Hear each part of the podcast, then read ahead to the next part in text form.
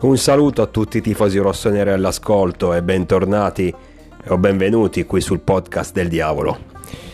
Oggi ho letto un po' di pareri contrastanti per quanto riguarda il pareggio dei ragazzi ieri in Champions League, alla prima, all'esordio in Champions League in Austria.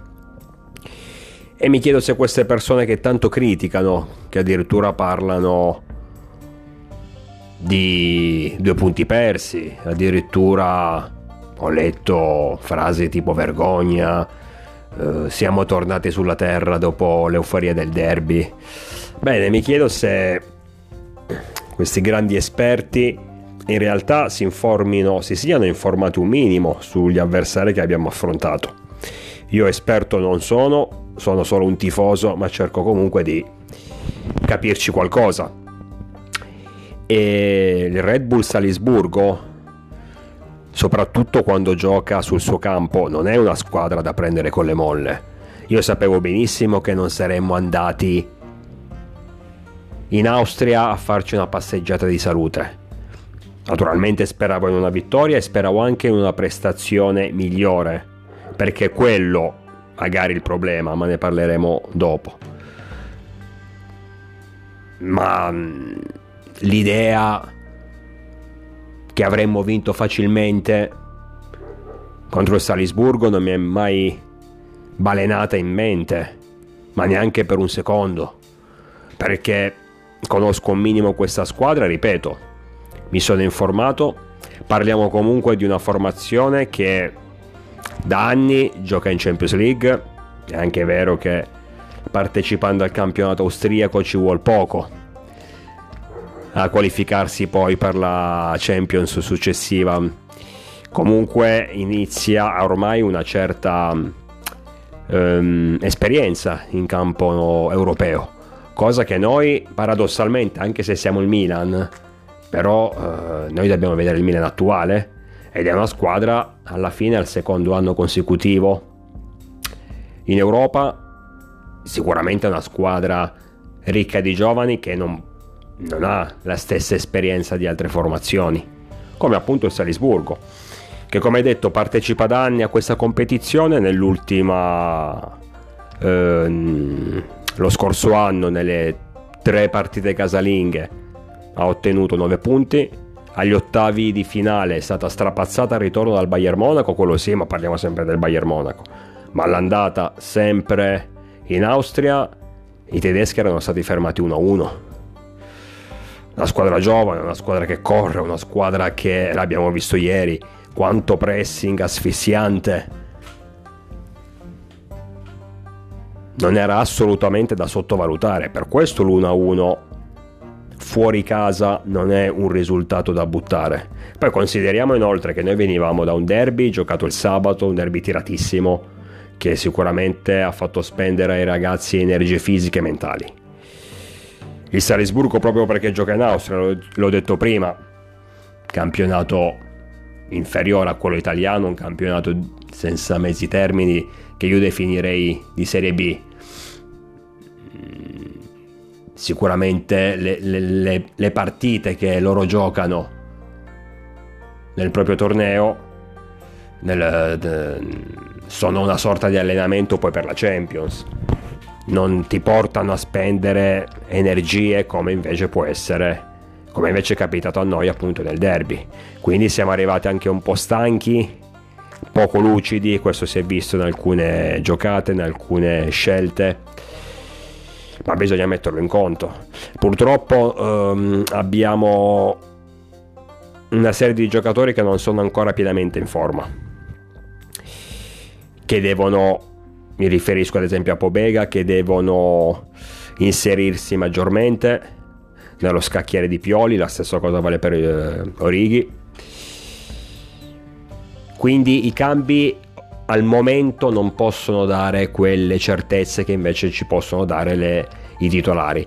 Per questo motivo, nel momento in cui scendiamo in campo e abbiamo magari uno Giroud, un Leao, un Benasser o un Tonali non pienamente in forma con l'energia a basso livello, allora entriamo in difficoltà appunto perché i loro sostituti al momento non sono all'altezza. quindi consideriamo che siamo arrivati stanchi, consideriamo che eh, il Salisburgo, soprattutto in casa, è una squadra tosta. E inoltre, ragazzi, mettiamo in conto una, una cosa. Ora forse sarò lapidario, ma per carità è sempre la mia opinione, condivisibile o meno. Ma in Europa qualsiasi squadra italiana ad oggi fa fatica contro chiunque, a meno che affronti la classica formazione materasso. Mi viene da dire mm, presente quelle squadre che giocano magari la prima volta in Champions e quindi sono un po' ehm, non sanno non hanno ancora ecco il, lo status europeo. A parte queste eccezioni. Le squadre italiane ma tutte eh. Eccezione fatta per nessuno. La stessa Juventus che ormai da anni e anni e anni uh, gioca in Europa eh, nel, con, nel primo, uh, con il primo Allegri è andata in finale anche due volte, ma al momento pure loro in Europa fanno fatica con chiunque. Quindi le squadre italiane partono un gradino sotto rispetto alle altre e anche una formazione come il Salisburgo che appartiene alla fascia media della Champions League, delle squadre della Champions League. Mi viene in mente un po' il porto della situazione. Quindi sono squadre che hanno la giusta esperienza, non parliamo sicuramente di squadroni top team qualitativamente Chelsea, ma che ti possono mettere in grandi difficoltà adesso. Dieci anni fa le avremmo battute senza problemi, che sia il Salisburgo, che sia il Porto. Oggi la situazione è completamente cambiata. Conosciamo il, i problemi che ha il calcio italiano, adesso non starò qui ad elencarli perché non ci interessa, però ribadisco, partiamo svantaggiate. Le squadre italiane partono svantaggiate in Europa. Ma principalmente perché ormai eh, si gioca un altro tipo di, di sport con un altro tipo di mentalità. Non troverai mai la squadra, per quanto possa essere tecnicamente magari anche inferiore, perché io credo che lo stesso Salisburgo sia tecnicamente inferiore a noi, ma non lo troverai mai la squadra, come capita spesso in Italia, che ti affronta giocando... Uh, mettendo in campo un catenaccio, giocando in uh, difesa per poi ripartire. No, no, questi vengono ad attaccarti in faccia. Poi naturalmente se vai ad affrontare i super team come il City, il Paris Saint Germain, il Liverpool, il Real, quello vabbè neanche, neanche a dire come va a finire, lo sappiamo bene. Le possibilità di ottenere anche solo un pareggio sono minime, figuriamoci una vittoria. Ma comunque squadre di fascia media, come l'ho detto il Porto, il Salisburgo, adesso ce ne sono il Benfica stesso ad esempio, che partecipano alla Champions da anni, che quindi hanno quell'esperienza giusta, ci sanno giocare in questa competizione, cosa pensate che le italiane siano superiori? Cosa pensate che le italiane vadano soprattutto in casa loro a comandare, a impostare il gioco? Prendendo in mano la partita e gestendola a proprio piacimento? Non è assolutamente così.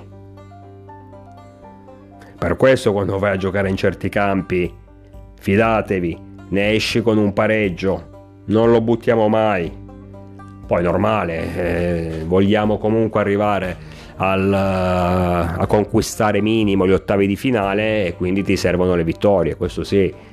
Ma ribadisco, stiamo parlando di, delle formazioni italiane che ad oggi in Europa possono pretendere poco. Quindi mettiamo in test- mettiamoci in testa questa roba qui.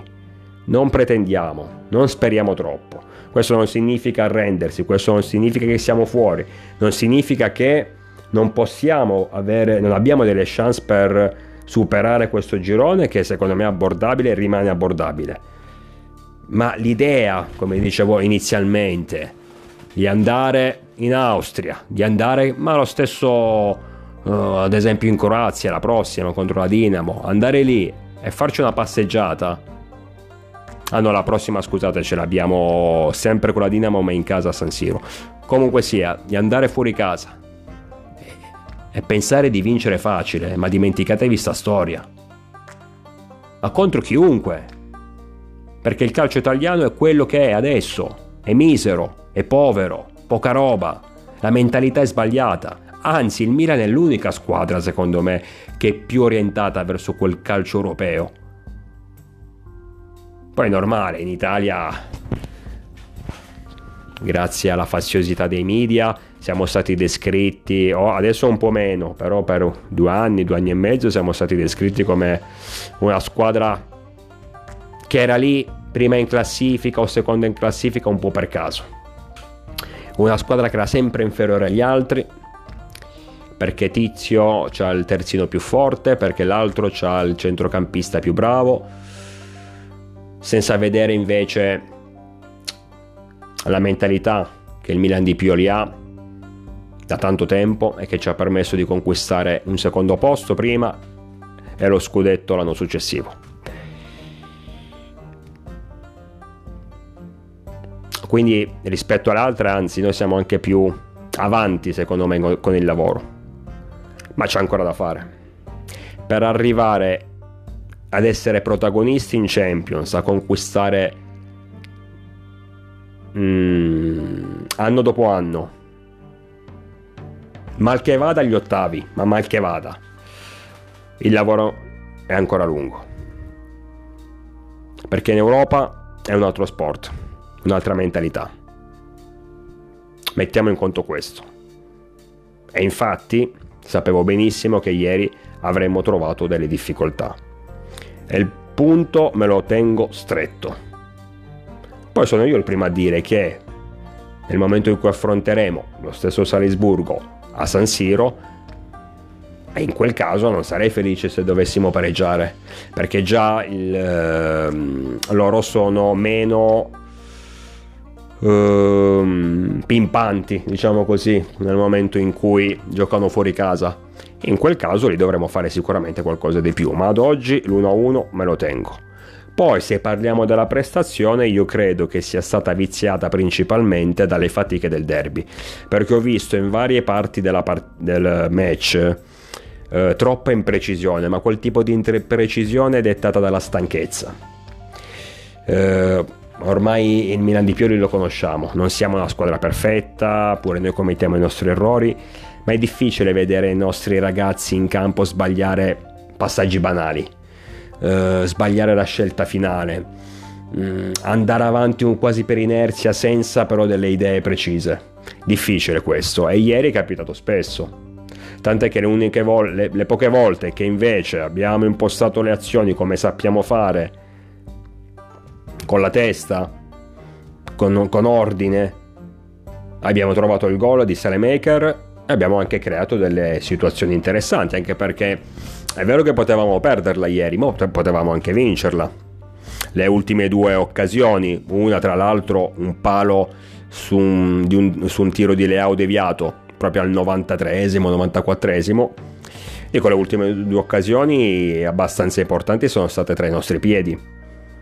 Prima del palo c'era stato un tiro smorzato, anzi respinto di Orighi, che se mm, probabilmente fosse stato più in forma perché comunque viene da un, gran, da un, lungo infortunio e deve ancora ritrovare sicuramente la mm, tenuta fisica. Fosse stato più lesto, più veloce, probabilmente gli avremmo segnato, era a pochissimi metri dalla porta e avremmo vinto la partita, quindi comunque sia le occasioni le abbiamo avute.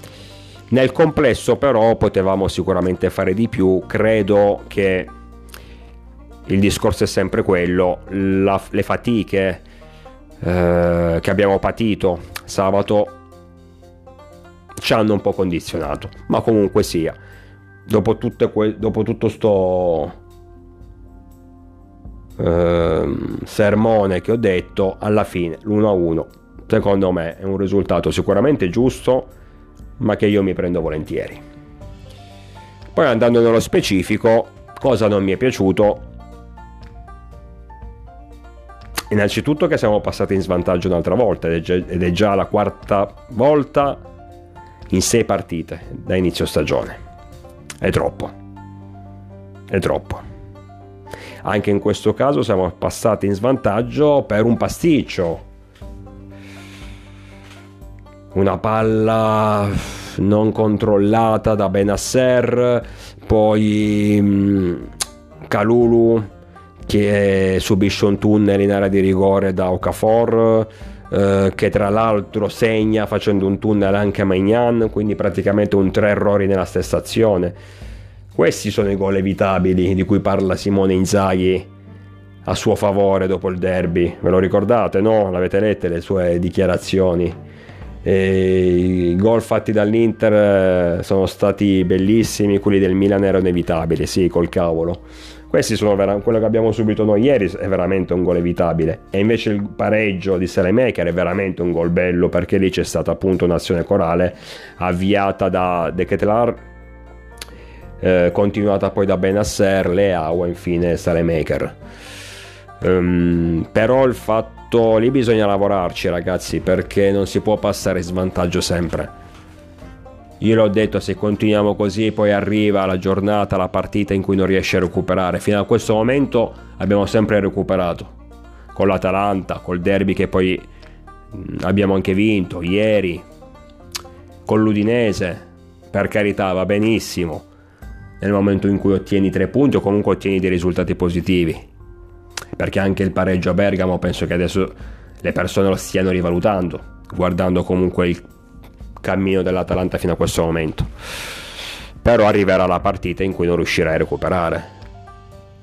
E dato che la difesa è stato il nostro punto di forza lo scorso anno e che ci ha permesso di vincere lo scudetto, dobbiamo registrare nuovamente, oliare meglio i meccanismi. Poi siamo ancora inizio stagione, ci può, ci può essere, ci può stare che siamo un po' sfasati, ma non commettiamo queste sciocchezze. Cerchiamo di rimanere più concentrati perché comunque sia, nonostante la prestazione nel suo complesso non mi sia piaciuta, ieri non avessimo commesso sta sciocchezza sul gol eh, avversario, probabilmente avremmo comunque vinto la partita. E tutti gli errori e tutti le, i pericoli successivi nel corso del match, nel corso dei 90 minuti, sono nati praticamente sempre da nostre sciocchezze. Ci sta la stanchezza, la mancanza di lucidità, soprattutto perché poi il Salisburgo è partito subito a pressarci, non ci ha lasciato spazio, non ci ha lasciato nei primi 45 minuti in particolar modo, non ci ha lasciato modo di ragionare. Infatti non so neanche come siamo riusciti a trovare il pareggio con una bella azione corale, perché sembravamo ovunque i nostri avversari. Quindi sicuramente mm, il fatto di non essere lucidi è stato un fattore determinante però cerchiamo di migliorare questa cosa qui. Basta prendere gol, basta passare in svantaggio. Un'altra cosa che non mi è piaciuta, Brahim Diaz, ennesima prova deludente, ennesima prova in cui entra in campo, è entrato in campo al posto di De Ketlar, che come esordio in Champions non c'è stato male. Ho sentito delle critiche, secondo me ingiuste, bisogna anche considerare che il ragazzo è appena arrivato, si sta, mm, sta entrando nei meccanismi della squadra, sta entrando nel gruppo, è molto giovane, quindi ci sta anche l'emozione per l'esordio in Champions. Deve capire ancora i movimenti dei compagni, avrà modo di migliorare ulteriormente, però comunque ad esempio nell'azione del gol c'è il suo zampino. Eh, diciamo è entrato Brian Diaz che invece è sempre lì. Evanescente come al solito, perde su 5 palloni che gli arrivano, 4 li perde appena arriva un avversario a dargli una spallata, fisicamente nullo, non riesce a tenere un pallone e anche con i piedi, per quanto sia bravo, sia col destro sia col sinistro, ma non inventa nulla. Non, eh, ormai questo è un calcio in cui devi avere un minimo di forza fisica e sembra che Brain non ne abbia. Cioè troppo leggero e questo io lo dico da quando è arrivato al Milan il primo anno in prestito da Real. Troppo leggero ragazzi troppo. Non è possibile che ogni mezza spallata questo perde palloni non so cosa le sia successo perché comunque la prima versione di Brahim Diaz non mi era dispiaciuta affatto Si vedeva che era un giocatore magari non un titolare fisso, ma una buona riserva che quando entrava spesso dava la scossa. Adesso sono più le partite anonime rispetto a quelle in cui è un minimo decisivo. Era, aveva iniziato alla grande la stagione con il gol all'esordio in campionato con l'Udinese e, e comunque nel complesso una bella partita e poi è tornato il solito Brian Diaz. Io sinceramente nella lista Champions avrei messo Adri. Mister Pioli ha preferito lo spagnolo anche per una questione di esperienze, ci può stare, però avrei preferito, avrei messo Adli. Brahim, mm, secondo me, non, spero che mi faccia ricredere, ma non, non può giocare in una squadra come il Milan a livello europeo. Non può essere presentabile a certi livelli, in certi palcoscenici. Mi dispiace, ma così. Ogni pallone è perso praticamente. Ribadisco, io sarò il primo tifoso di Ibrahim nel caso in cui cambi marcia, ma al momento mm, non vedo sbocchi in futuro. Bella invece la prova di Salemaker, probabilmente il migliore in campo, non solo per il gol, ma anche per il fatto che soprattutto nel primo tempo sia stato l'unico in fase d'attacco a creare qualcosa, a superare costantemente l'uomo, a creare mm, superiorità numerica. Sono contento perché sono sempre stato un estimatore di Salemaker, pur consapevole che non stiamo parlando di un top player e non lo diventerà mai un top player, però è un giocatore che può far bene, troppo criticato, secondo me a volte anche ingiustamente, e che io preferisco sicuramente rispetto a Messias. Poi, in futuro non dico che la società non debba prendere un'ala destra e mettere Alexis in panchina, che sarebbe comunque un ripiego di lusso a mio avviso. Però al momento, se il ballottaggio deve essere tra lui e il brasiliano, io preferisco sempre il belga, perché ha quell'estro che rispetto a Junior ti può permettere di creare situazioni interessanti. Quindi contento per lui, il primo gol stagionale, il primo gol in Champions League con la maglia rossonera, ma penso il primo gol in Champions League in generale, non mi sono informato su questo.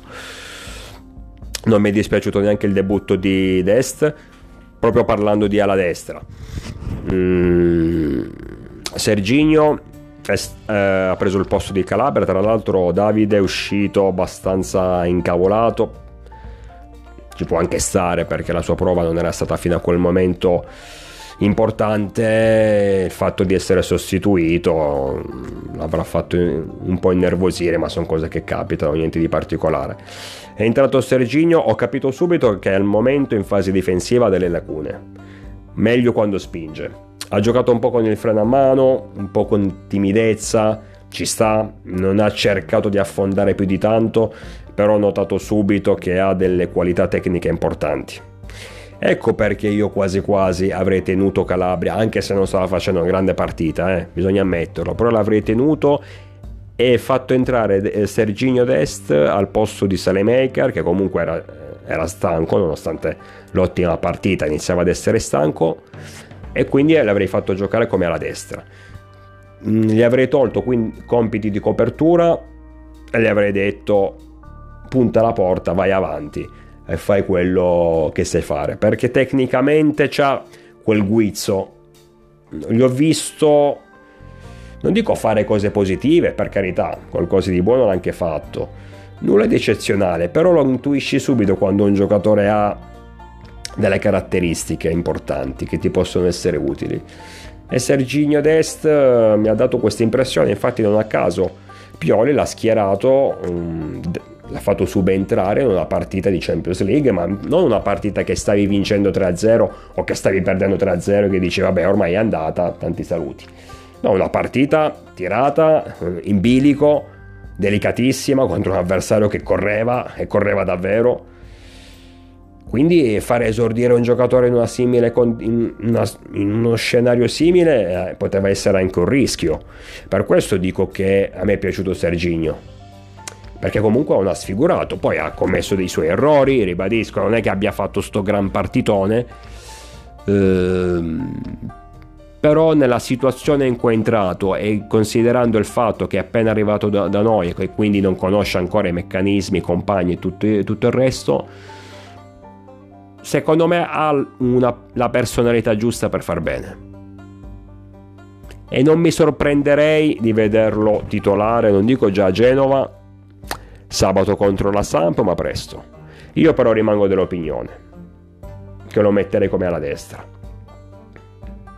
Ieri in fase difensiva era spesso uh, fuori posizione, si vedeva che era un po' stava cercando la sua zolla in campo.